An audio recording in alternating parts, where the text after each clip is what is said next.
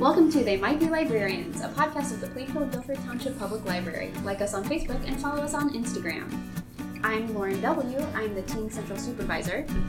I'm Lauren M., and I am the cataloger and I purchase adult fiction. I'm Joanna Sproul, and I'm the Community Liaison. And I'm Matthew Stevenson. I work in the technology department. And Matthew's also our producer of this podcast. We're always happy to have him talk. It's good to be with you today on this May the 4th. May the 4th be with you, Matthew. And also with you. Okay, before we get into that, you guys, Joanna, do we have anything fun coming up at the library? We do. It is May, so that means summer reading is about to kick off. We have, yeah, we are going to have our summer reading kickoff party on Tuesday, May 31st. It's going to be at Hummel Park, which is new this year for mm-hmm. us. Um, it's going to be outside at the uh, shelter number three. Anyone and everyone is welcome to attend. Um, we'll have some refreshments, games, and activities, and people can sign up for summer reading if they haven't already. And it's just going to be a really fun, fun event. Yeah, I think also um, you can sign up for Prize Patrol at the kickoff, which is a big, big deal. Do you know more about that? I do. So, Prize Patrol is really cool. It's a summer reading um, sign that you can put in your yard. It says Summer Reading Lives Here. And people all over the community have it out in their yards. And then I believe it's once a week. Yes. We all go out in the library vehicle and we scout around looking for the signs. And then when we find one, we give them a bunch of really cool prizes and balloons and just celebrate summer reading and people participating in that. Yeah, so you obviously don't want to miss out on that. So you can only get those signs at the kickoff party and be able to be eligible for that prize package throw. I think another big change this year is that adults will be reading based on times. That's how their log will work. So it'll be more similar to children's and teens. So I think that's exciting because there will be a completion ability for adults this year as well. So, and I know we have a lot of fun gift cards and raffle prizes for um, those who are participating in the reading. So there will be a lot that people can win this summer, which is very exciting. That's awesome. You can find all this information on our website at plainfieldlibrary.net slash summer reading. And I just wanted to mention that our summer reading starts on Tuesday, May 31st, when our kickoff is, and then it ends on July 15th. So you have a good six weeks to get your reading in for this specific program. Sounds good. We love summer reading here. so, uh, for those of you in the know, you definitely know what Matthew and I were talking about at the beginning of the podcast. But for those of you who don't, today is May 4th, which is Star Wars Day, called May the 4th Be With You.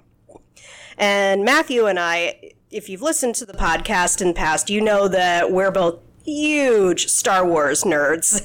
And, um, I'm cer- certainly very excited to, tackle this topic. I could probably talk for three, four hours about Star Wars and what I think of it, and all the times I've seen the movies and TV shows and books and graphic novels. I mean, there's a ton of media out there for Star Wars. If you just can't get enough, come talk to me. I will tell you where to go. Yeah, so today is uh, May 4th, and just to clarify, uh, we do, when you're listening to this, it will be well after May 4th. Hopefully, um, if I have my act together, this will, you'll be, have this episode available sometime, maybe as early as Friday, uh, which would be May 6th, but probably not until the following Monday, is my guess. But anyway, don't let that throw you off. Happy Star Wars Day. The whole month of May, I think, is a good time to celebrate Star Wars anyway, because the original movie um, was released like on May 13th, 1977. So I feel like the whole month of May is a good time to celebrate those movies and, um, well, the whole expanded universe now that we have with it. mm-hmm. I was going to say, and if you're prepping for the new Obi Wan show, right? Yeah, absolutely. Yeah. Um, so Mike, my partner, showed me the trailer, just the trailer for the new Obi Wan show, and I actually teared up at it. I feel like I've reached some other level of nerdiness just tearing up at a trailer. I mean, as a personal crier, I can't blame you. it's the tears of excitement, right? Yeah, tears of excitement, uh, and also just uh, uh, I felt like I was being pulled back to my childhood because I, you know, I, I remember seeing Obi Wan for the first time. Now, granted, the first time that I saw him. To my memory was in Return of the Jedi because as much as I talk about how old I am, I was not around when the first Star Wars movie was released in theaters. Uh, although my parents will tell you their story about going to see it, but that's a whole nother story. Um, but I just I I've always felt this love for Obi Wan and just being pulled back to remembering seeing him for the first time as the the Force Ghost in Return of the Jedi. Um, just it, it pinged with me when I saw this trailer, just like that that giddiness from being this you know little three year old watching Return of the Jedi, and yeah, I love that. That's some good nostalgia wrapped in current day stuff. yes, yes. Matthew, are you excited about it? Uh, I guess I am. I, I feel like I um I was a huge Star Wars nerd when I was younger, and like I went. I was just thinking about this this morning and preparing for this, but how formative it was seeing the movies in the theater.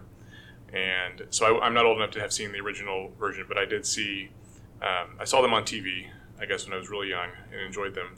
But then the re-release happened when I was in middle school, the special edition. So it'd been like 1997, and I went with a big group of friends. We saw it in the theater, and it was just a. It's not. I haven't had many experiences in a movie theater where the whole crowd is just so into the movie, cheering, you know, for all the action that's happening. Um, and then when the new the new trilogy came out, I was in high school, and it's, it's a similar experience. I was re- recalling we went to the midnight showing of Phantom Menace, and and of course that movie is not really held up as as a great cinematic moment, um, but culturally it was a really big deal. So we went we went to the midnight showing. We got there like hours ahead of time. There's a huge crowd. Everybody was just so enthusiastic, and I was thinking about those moments, the you know those the previews, and then um, you know the theater gets quiet for a moment while they bring out the main feature, and that build up that starts with the 20th Century Fox fanfare, and then the Lucasfilm logo, and people were like cheering, and then there was just this hush because then the screen goes black again, and then the, the blue letters, a long time ago in a galaxy far, far away, and then it's just like this intake of breath, and then the main title and the trumpet fanfare and all that, and the crowd just went ballistic. we thought it was the most wonderful thing we'd ever seen. Anyway, that's an experience that I've never had with any other film franchise or at any other movie I've gone to see. And it, I was thinking too about how that kind of experience might not really happen again, as diversified as Hollywood is now, and as with uh, streaming services and movies don't even go to theater all to the theater anymore. Um, that's that's an experience that my my kids might never have as far as being so wrapped up in a, a movie. Yeah, I, I miss the days of midnight releases, but I think the closest was when the latest Spider Man came out, and I went to the theater here in Plainfield to the Dolby Cinema. And um, I usually don't have that experience here. I used to have it on the South Side, but people really got into it. Uh, for Spider-Man, and like started yelling at the screen before it even started, and they're like, "Bring out Tobey!" And it was it was so good. I, I was so happy to have that experience Yeah, again. I was wondering because I'm not really into the Marvel um, Marvel has Marvel kind stuff, and I was wondering if it carried on. I figured that it might. It's just different now without them. I used to go to every midnight release because Yeah. I'm, I'm that person for Marvel. I'm not so much for Star Wars. but um, I had that experience a lot, and it was really sad when um, midnight releases had to stop after The Dark Knight. Yeah, Yeah, I remember taking uh, my nephew, who he's now 10, but he was only four. Maybe. He might not have even been four yet when I took him to see The Force Awakens. I, I turned him into a Star Wars nerd at the age of two. Like, I take full credit for his love of Star Wars. Um, and um, he was very excited for The Force Awakens. And then, as soon as the, like, we're sitting in the very front row because he wants to be as close to the screen as possible. And as soon as the trumpet fanfare happens, that kid was out of his seat and dancing around the theater. And, like, we're trying to get him back to his seat. Everyone around is just good naturedly laughing at him because they see this tiny child just so excited for Star Wars. and then he just, he kept leaning over to me during the movie, like, who's that? and I tell him like, I like him. Who's that? Tell him I like her. You know, just different things. And then of course when you know he's used to the original trilogy when it's a young Harrison Ford as Han Solo, and then of course Han Solo shows up and as we all do, he has aged. And my nephew turned to me and said, Who's that? And I told him that's Han Solo. And just like loudly, I'm sure everyone in the theater heard him say, What happened to him? Why is his hair all gray? like, oh, buddy, you don't know about aging yet. You're so fresh. but I was still so happy to be able to um, share the experience of Star Wars with him because it means it means so much to me. I'm getting choked up talking about it. Apparently, it meant so much to me growing up, and it still does. And now it means that much to to him too. And like he plays all the Star Wars video games, and he's always sending me screenshots of what he's doing. And like there were uh, there's one game I don't remember which one, but you could make your your own characters to be Jedi and whatnot, and he he made um, a character of me based on me, who was a Jedi in this game, and. I know. Oh my goodness. There's just something special about being able to share your interests with other people. So I love that you're able mold such a young child into somebody who likes, you know, similar things and you guys can talk about it. oh yeah. Geek out, I guess, more than just talk. Of course, my mom likes to take credit for AJ being uh, that's my nephew uh, being a um, Star Wars nerd uh, because she turned me into a Star Wars nerd. Did it to you first. Yeah, well, both my parents really are Star Wars nerds because they, I mentioned it earlier, they remember going to see Star Wars on opening night. They just, they went to a movie every, you know, every Friday or whatever. Uh, that was just their thing. And, um, they really didn't know much about the movie, but they'd kind of seen the previews and they were like, eh, it could be fun. You know, my dad was a Star Trek fan, so they were like, yeah, this, this could be a fun space adventure. Nobody was in the theater when they went to see it. Oh, wow. yeah. Because, I mean, Yeah, the, the advertising for it was just nil for the most part, but they went to see it, loved it. Then they decided the next Friday that, like, yeah, I want to go see Star Wars again. The theater was packed. like, the movie basically built itself on word of mouth. Oh, wow. Yeah. So that's an, an interesting story. Now I'm curious, Matthew, how did you get into Star Wars? I um, I remember watching it on on uh, TV when I was young. I can't say my parents were huge fans or anything, but it was it was on TV and I was allowed to watch it. it was appropriate for children. Uh, anyway, um, but I guess I mean for me the seeing it in a theater for the first time with with friends who had who were also fans that was probably the, the biggest experience as far as getting me into that um, that universe. And then also during that time, there were a, a lot of books that were being written, which are now no longer considered canon I by by into Disney. that in a. Yeah, so, uh, we could talk about that, but um, but so I read all- all those books. I, in fact, I remember one of my early memories of coming to the library was coming here, and I, uh, I guess I didn't know how to use to search the library efficiently, but you know, the start, they all had very distinct spines, and so I would just walk the shelves and look for the, the Star Wars logo on the on the spine and find find Star Wars books. Okay, so you were self brought into the Star Wars world, whereas Yeah, but- Lauren was born into it. Yeah, it was, it was my you know it was my peers, not my not my family. Okay. So okay, so I did want to ask about the whole old stuff not being canon anymore. How? What are your guys' thoughts on that? Did you guys read all those books beforehand before it became not canon? Oh yeah, I, uh, I did, and I I, I still I think they're excellent. The Heir to the Empire series and is fantastic, and I feel like it was a I sort of understand why Disney did it, so they can have the creative freedom still to build their own exists in your thing. Oh yeah, absolutely, absolutely. Mara Jade and Grand Admiral Thrawn, and you know that's that's where I am, and I would I mean, if I was in charge of Lucasfilm, those would be the movies we would- we would have made. Well, that's the. I mean, there's so much source material there. You never know. They could bring it into canon, I guess. Yeah, and part, some of it they have slowly. So I think like Grand Admiral Thrawn, now that I mentioned that, I think has been introduced in um, through the through the cartoon series. Yes. Um, so like that's some of his story is in the canon now and all that. Yeah, and there have been several uh, books written about Thrawn as well. Okay, so he is officially Yes, yes, and like I, I, I purchase adult fiction every time a Thrawn book comes up. You're like, oh yeah. Oh yeah, especially if written by Timothy Zahn. I he's a fantastic author, and he seems to just have this. He's not my favorite Star Wars author, but I will say he's probably like the best because he just has this connection. I was going to say he has a ton of books, right? Yes, yes. Like if I know that name as a Star Wars author, as somebody who's never read a Star Wars book. Yeah, I don't know if, if Zahn was the first, but because there were a couple of books that came out like in the early '80s, right after the movies. Um, but I feel like Timothy Zahn was the first one in the early '90s, then that took that universe and really expanded on it. Um, so he's probably the best known. Another one was Brian Anderson, who's who wrote a lot of the the now non-canon material.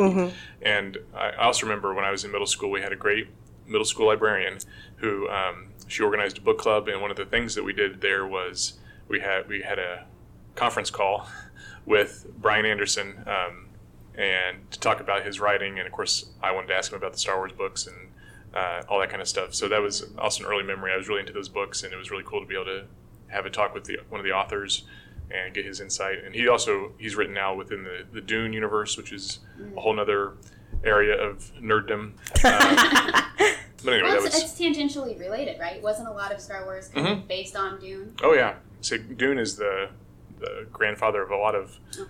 space opera. Do you remember what questions you asked Brian Anderson? Not precisely. I, I remember asking him about information because this was maybe t- two years before Phantom Menace came out, so they it was in production maybe, and for some reason I just assumed he might have some inside scoop about like the plot and uh-huh. characters. And, Like, so have, have you talked with George about this new storyline and what's going to happen? And My goodness. he had not. He had no. He had no more information than, than any of us, but he was very gracious about it. I love that. That's so cool. That is uh-huh. very cool. Yeah, so shout out to uh, the, li- the middle school librarian in 1997, Mrs. Kriskovich. Uh, I'm sure she's not there anymore, but uh, that was that was a great program. And that, that yeah, that was an amazing idea on her part. Just wow. She was a great librarian. Yeah. So, Lauren, do you, you read the books too? Then I do read? I do read some of them. I, I can't say that I've read all of them. Well, I think that'd be impossible. No, I'm pretty sure my partner Mike has Oh. read all of them. Sure, I guess I say that, and I have a friend who has, I'm sure, Yeah. pretty much. Uh, uh, Mike read all of the stuff that's now non-canon and probably can uh, recite a few of the books by memory because that was that was their thing growing up. Like, um, so Mike also grew up in a um, a not so permissive household as far as what media um, they were allowed to consume, but Star Wars was definitely okay. Um, and Mike actually saw The Empire Strikes Back before A New Hope.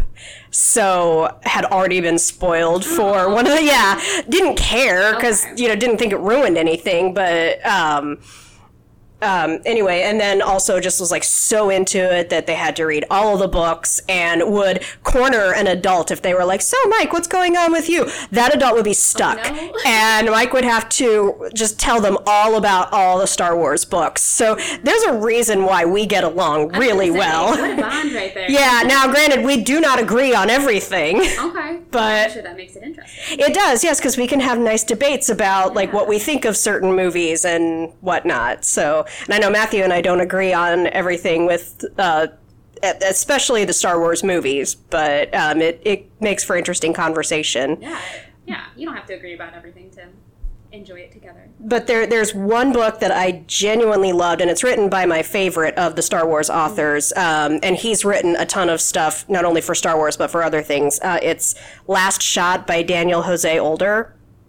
Um, and it's it's a story of Han Solo and Lando Calrissian, and it's like they're they're dual protagonists, and um, it takes place in three different eras. One prior to the movie Solo, one in between Solo and A New Hope, and then the other one between Return of the Jedi and The Force Awakens. And so, like, you get more adventures between uh, Lando and L337, his uh, droid sidekick, which I thought that Lando and L337 were actually the best parts of Solo. But I mean, Lando was played by Donald Glover, who is, you not? right? Yeah.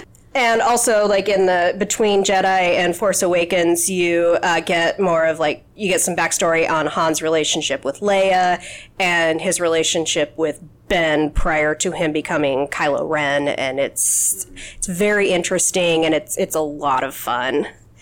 And then this this uh, series is pretty old, but I still love it. Uh, it's William Shakespeare's Star Wars series by Ian Doescher. It's fantastic, and I highly recommend listening to it on audio. Um, it's digitally, it's all available on Libby, but they have multiple narrators, and it's presented like a Shakespearean play. So much better than just reading it. Yes, yes. And um, January Lavoy is the voice of like all of the female or female presenting characters, and she's one of my favorite narrators for audiobooks. Just, she's fantastic. It's like so- a double win for you. Yes, yes. Um, and I love the names. Like instead of A New Hope, it's William Shakespeare, Star Wars, Verily a New Hope. Ah, yes. Yes. so yeah, the, um, those are those are the uh, those are the ones that I have like the strongest relationship with. I've read a few others that I also like, but those are the ones that I absolutely recommend. hmm What about you, Matthew? Um, Well, besides the the old stuff like the the Heir to the Empire trilogy, um, and the, like the, there was a young Han Solo trilogy that was really wonderful, and I thought set up the Han Solo story a lot better than Current stuff. the most recent movie, uh, Han Solo movie, which was fine, but uh, like I said, those books were just magical. But uh, there was a book that came out a couple years ago that I really enjoyed. It's called From a Certain Point of View, and it's a collection of short stories from minor and even obscure, sometimes unnamed characters in the original movies.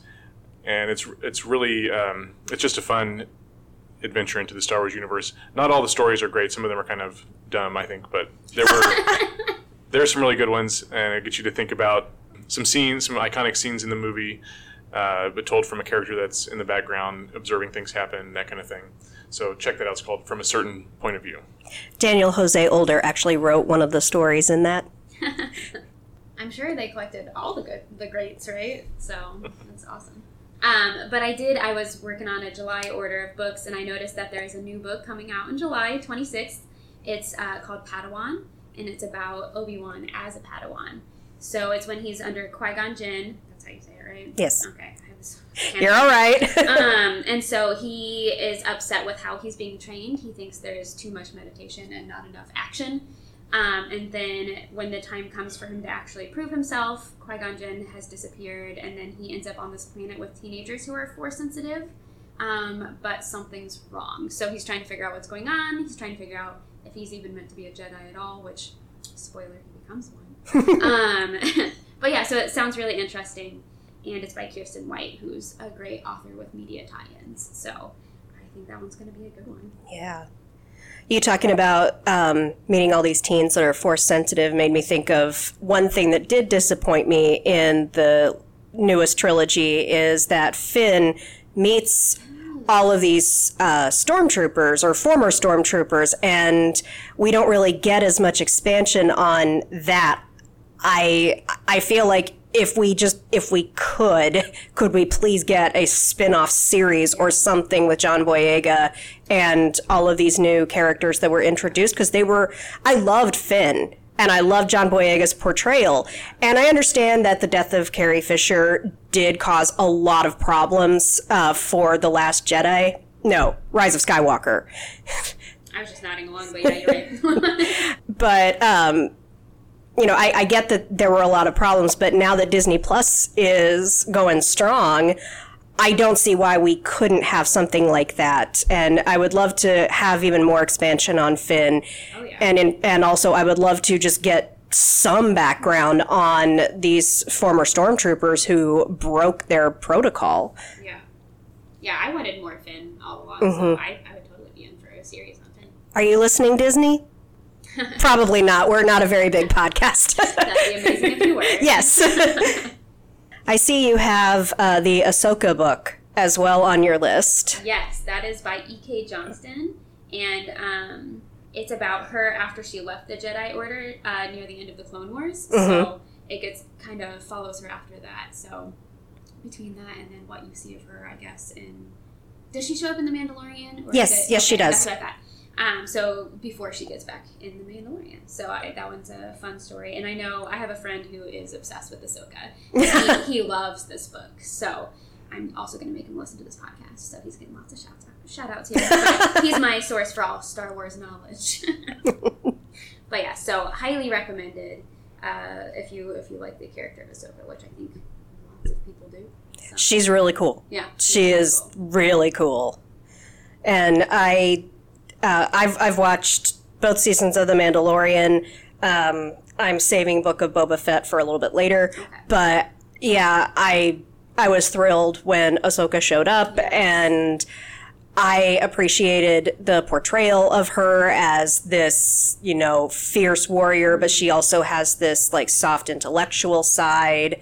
Um, and just she was so nuanced and I just I but I but I also wanted more of her and I thought that they did a good job of giving us enough to like kind of satisfy us but also leaving us really wanting more with her character. So hello to another series, hopefully. I don't know. I don't know. They got so many that are oh, I yeah. I, I yeah. but that would also be cool. Yeah, this is the direction that I that I would like for Disney to take the Star Wars universe. Speaking as somebody who was kind of disappointed with the with their trilogy, um, their Skywalker trilogy, but to, to focus on some of these other characters that are really compelling. Because The Mandalorian was a fun show, and um, Book of Boba Fett also had its good moments. Movies like Rogue One that are you know related to the Skywalker trilogy, but not about the Skywalkers and their struggle, in my opinion, are are where the, the good stuff is. So you Um, think offshoots? Yeah, I like I said, the, I think there's a lot of problems with the the last trilogy, the you know uh, eight nine or uh, seven eight and nine. Some of it just comes down to apparently they didn't plan out the whole storyline and follow follow through with the plan. Um, which, for whatever you can say about the prequel trilogy, at least George Lucas had a coherent vision for where the story was going. So it you know it wasn't always an exciting story. Um, You but can it you can argue that he had a coherent vision. I would argue he had a vision, but it wasn't coherent. But that's that's my personal opinion on Baseline it. A vision. Yeah. Yeah, but he wasn't. I don't know. He wasn't changing his mind in between each movie. Right. Well, wasn't there a swap of directors in the last two? There was uh, J.J. Abrams did the um, se- yeah seven, seven and nine, and Rian Johnson did um, The second. eight. Sorry. It's okay. No, it's okay. I, I when you say first and third, I, I understand what you're saying. It, Okay. you're not yeah you're not being confusing. So there was some like pushback, right, on some storylines that one of the directors had pushed and then taken back and then Yeah. pushed back for Yeah. her. And then also again, there were some characters that were going to get more focus, but because of Carrie Fisher's passing, they had to use archive footage because her character hadn't passed away yet. Um, so they had to use archive footage that kept um, other things out of the storyline, which I kind of wish that they had chosen a different Yeah. I don't know a different method, but you know, I I can I can see where the, I, I guess I'm a little more forgiving of that, just because it's like, oh, you you had an unexpected death of a character that's going to be very important to your story. So I'm a little, I think I'm a little more forgiving of it, Matthew. But I do agree that it was a problem. What I think is interesting, I think Matthew, you said you have not seen the last movie. I have not seen Rise of Skywalker, and I honestly have zero zero desire to. I mean, eventually, I suppose I will, but I feel like there's too many other good things to watch, just even within the Star Wars universe, like Mandalorian and Book of Boba Fett. Um, so I've not seen Rise of Skywalker. I I have talked with friends about it who've seen it, so I understand what's happening, and I uh, that's part of the reason why I have no desire to see it because it just doesn't. the granddaughter of Palpatine uh, is not does not excite me. It makes me just roll my eyes. In fairness, Daisy Ridley's portrayal is something I- to watch. I think. I I think the character of Rey is fantastic, and I I mean I I enjoyed Force Awakens, and I really honestly did like the Last Jedi, and I especially liked Daisy Ridley, but I feel like that was yeah. for her character, uh, Rey, that that was not. That's not what I wanted to see. I really, I really like the idea that her parents were nobodies and that she was force sensitive on her own without needing to bring in this That would have been cool. baggage and somehow. Anyway, Anyway, I just wanted to see you get riled up. it, ta- it takes a lot to get me riled up. Aw. But speaking of uh, Daisy Ridley and her character Rey. I do also want to briefly just give a shout out to um, what I think really made Star Wars. If, if George Lucas is responsible for Star Wars, which he is, uh, the person who made Star Wars great and popular, in my opinion, is John Williams, who wrote the score. Yes. Um, wrote the score for all nine of the of the Skywalker movies. Um, but he wrote uh, a fantastic theme for the character of Rey uh, for the Force Awakens, and um, I, I got to hear him uh, conduct the Indianapolis Symphony Orchestra several years ago, and he, they did a performance of of Rey's theme. Um, but when he introduced the piece, he spoke before each piece they would play. When he introduced the piece, he didn't call it Rey's theme; he called it Daisy's theme, which I thought was really. Um, I don't know if he did that on purpose or. I don't know, but anyway, I just thought it was really nice that he. Um, Like personal. it was Yeah, personal for him to write to write that music. It's very um, sweet, I for her. think. Yeah, it was. If Yeah. we're talking about like Star Wars things that would make me cry, I think that would be it. oh my goodness. Yeah. Um, yeah, I love the character Rey too, and uh, I think I think all three of you know this, but um, again, the level of nerdiness. I own two Rey costumes, two separate Rey costumes, because I could not. I, I went to go buy one, could not decide which one I liked better. And I love it. And you do the different hairstyles with both, and I love I it. do, yeah. So. Yeah, um, and in fact, a few years ago, we did a Star Wars program here on May the 4th, and it actually popped up in my Facebook memories. So good. Yes. Um, also, one person that we probably should thank that doesn't get thanked that much for making Star Wars happen is Marcia Lucas.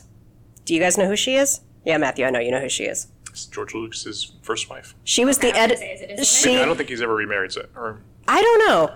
I, I, I don't I don't really know too much about George Lucas's personal life other than Her. yes, because she edited the film. What? Yes. That's fascinating. I know.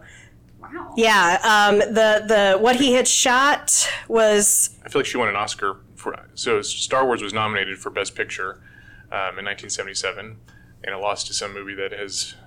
Anyway, but it, it, won, it did win several technical Oscars. It won Best Score for John Williams. Mm-hmm. Of But it course. also, I feel like it won the editing award, um, and as well as like a special effects award. So I Oh. I think I think you might be right. she's, she's yeah. one of the Oscar winners for yeah, Star Wars. she she was brilliant because the film. That, I mean, th- obviously, some of the film that he shot was was brilliant because the movie itself is Yeah. brilliant. But um, if you go back and you watch the the preview that they had, you can tell that the story actually, when they submitted it for trailers, not terribly tight.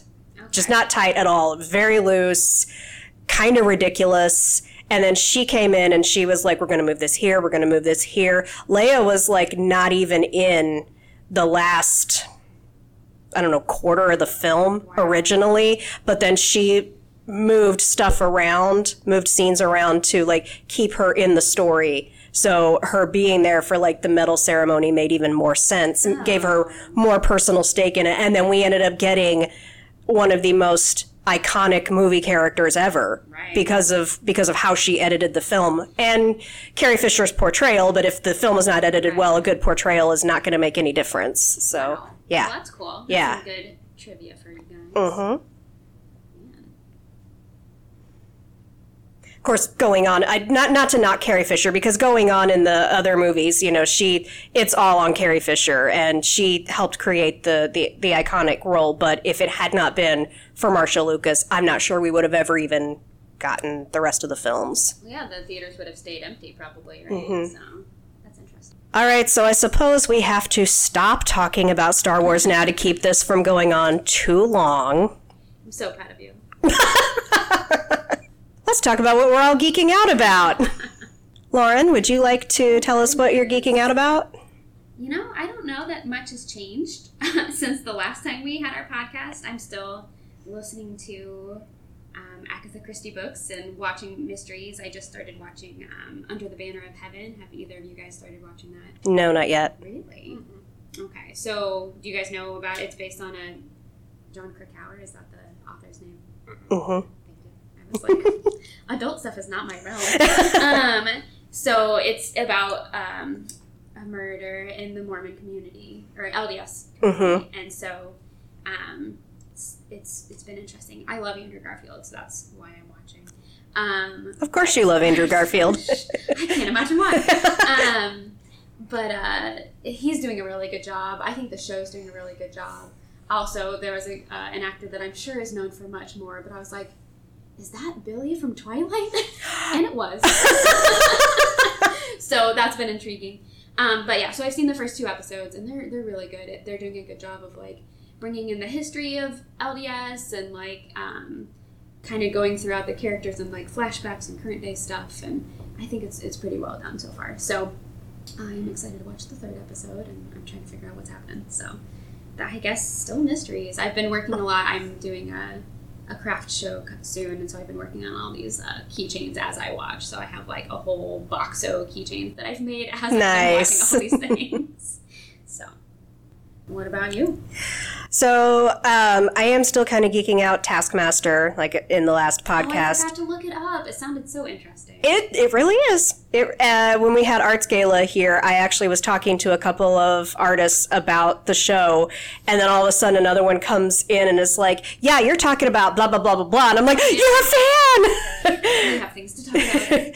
but the other thing that I'm kind of geeking out right now is Moon Knight. oh, okay. Um, it's it's currently on Disney Plus. It's a Marvel property, and I had never heard of this character before. Um, Mike kind of gave me the down low before, because of course they knew about it um, about this about this particular superhero, and uh, I was hooked from the first episode.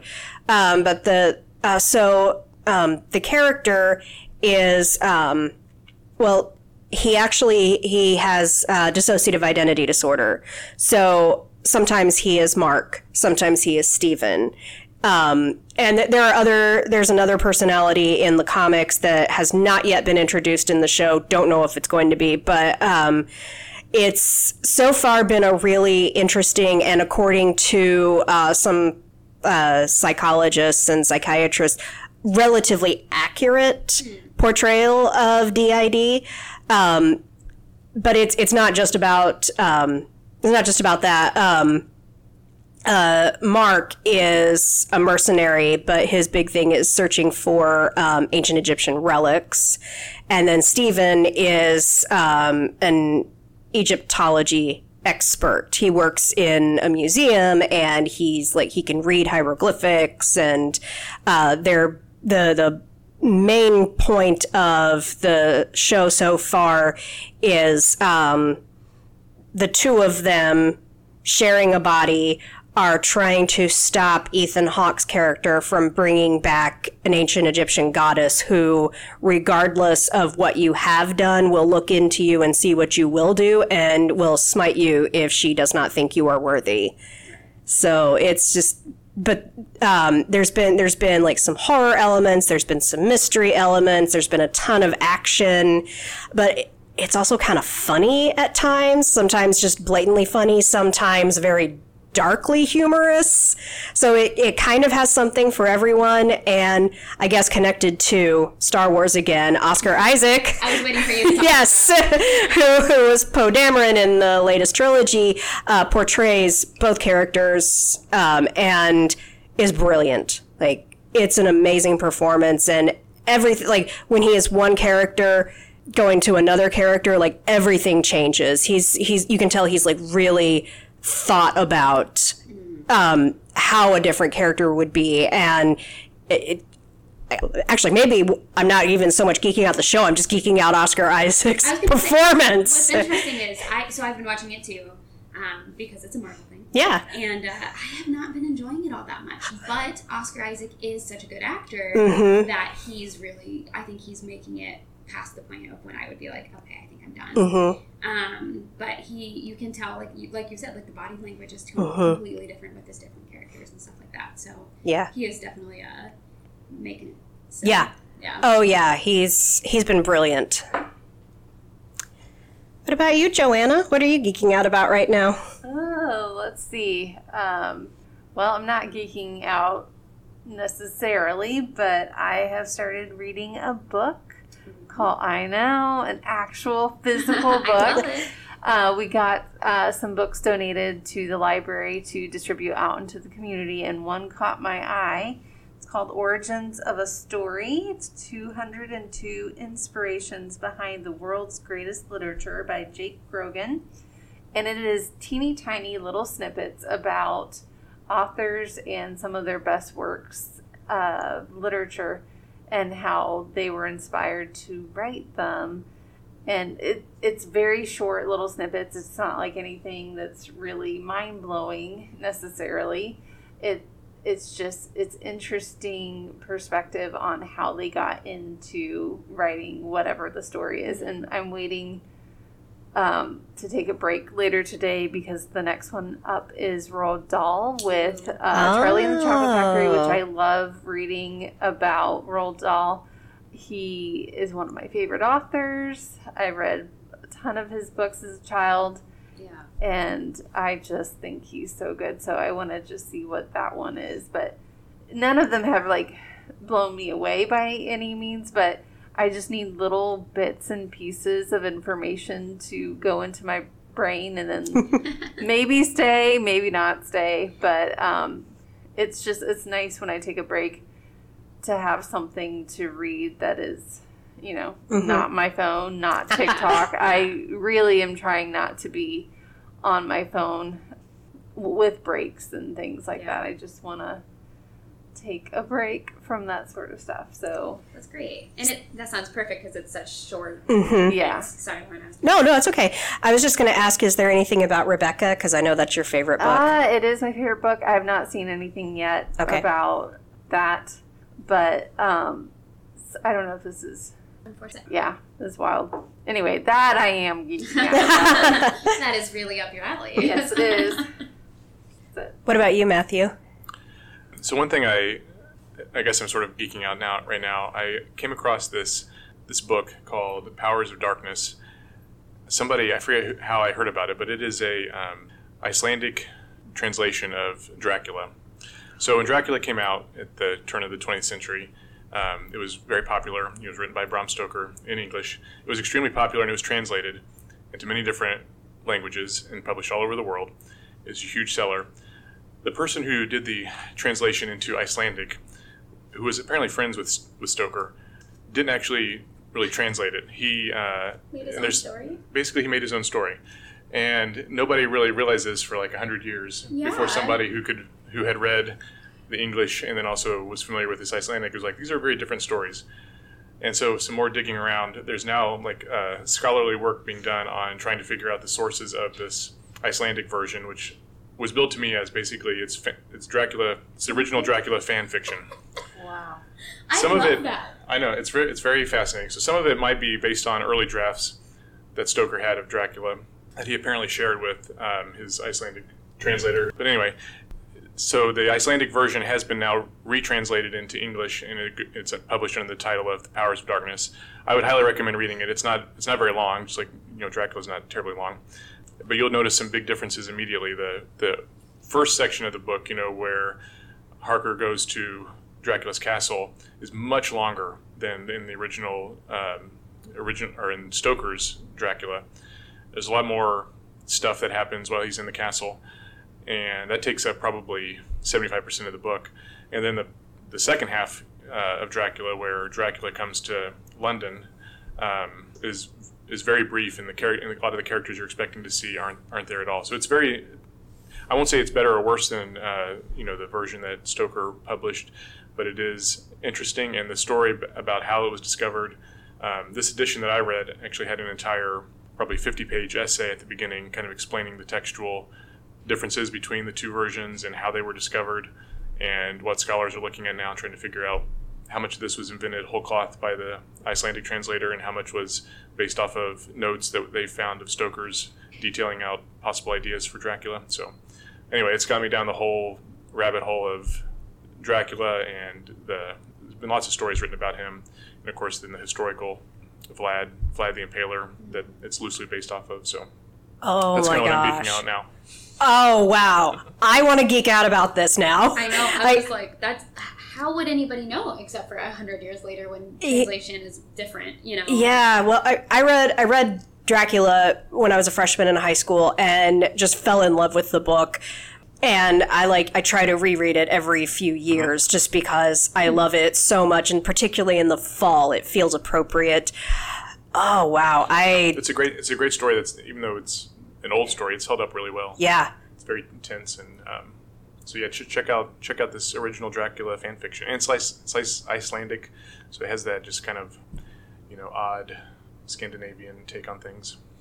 See, I've Oh. never even read Dracula, so I need to read Dracula, and now I Oh. need to read this. Yes. I highly recommend that. Yes. Sounds like a good plan to me. And uh, we would be remiss too if we didn't talk just a little bit about one of our hosts here, Lauren Weddle. Today uh, will be her last podcast with us, at least as an employee of this library. I hope that she will return and, and host a podcast again as a special guest. Definitely would. But uh, Lauren is leaving uh, the library for an opportunity to work with her church. And I just want to say personally, I will miss her as a podcast host. She does an excellent job at that, but she's a fantastic librarian as well, and she'll be sorely missed by her patrons here. Yeah, I'm gonna miss my podcast buddy and my friend. I come to really think of you as a good friend, and I hate that you're leaving. I understand why, and I think it's a great opportunity, but I'm gonna miss you tremendously. Well, thanks, guys. I told you not to make me cry. Sorry. Well, I will say Joanna has inspired a lot of what I'm going to be doing at my church. So I'm really excited to be able to take what I've seen Joanna do in the community here to the west side of Indianapolis and be able to connect with the community in that way there. Um, so thank you, Joanna, Oh, for being such a good community liaison. Well, I knew that you uh, kind of had it in your heart to do this sort of stuff. I know I've sent you an article or two and talked to you about some stuff connecting with the community and turning outward and listening to what the community wants and needs. And I know you'll do really well, and we will miss you. I'm going to miss you guys too. I'm going to miss being on this podcast because I have a lot of fun with it. but like I said, I'll be back if you guys invite me. So, no Yeah, I think we can arrange Absolutely. some uh, special guests to come visit us. You want to close us out one more time? Yes, I can do that. So, uh, thank you guys so much for listening to our podcast. They might be librarians. Um, we're Plainfield Guilford County Public Library, and you can leave us a review and share us with your, your friends, family, and neighbors.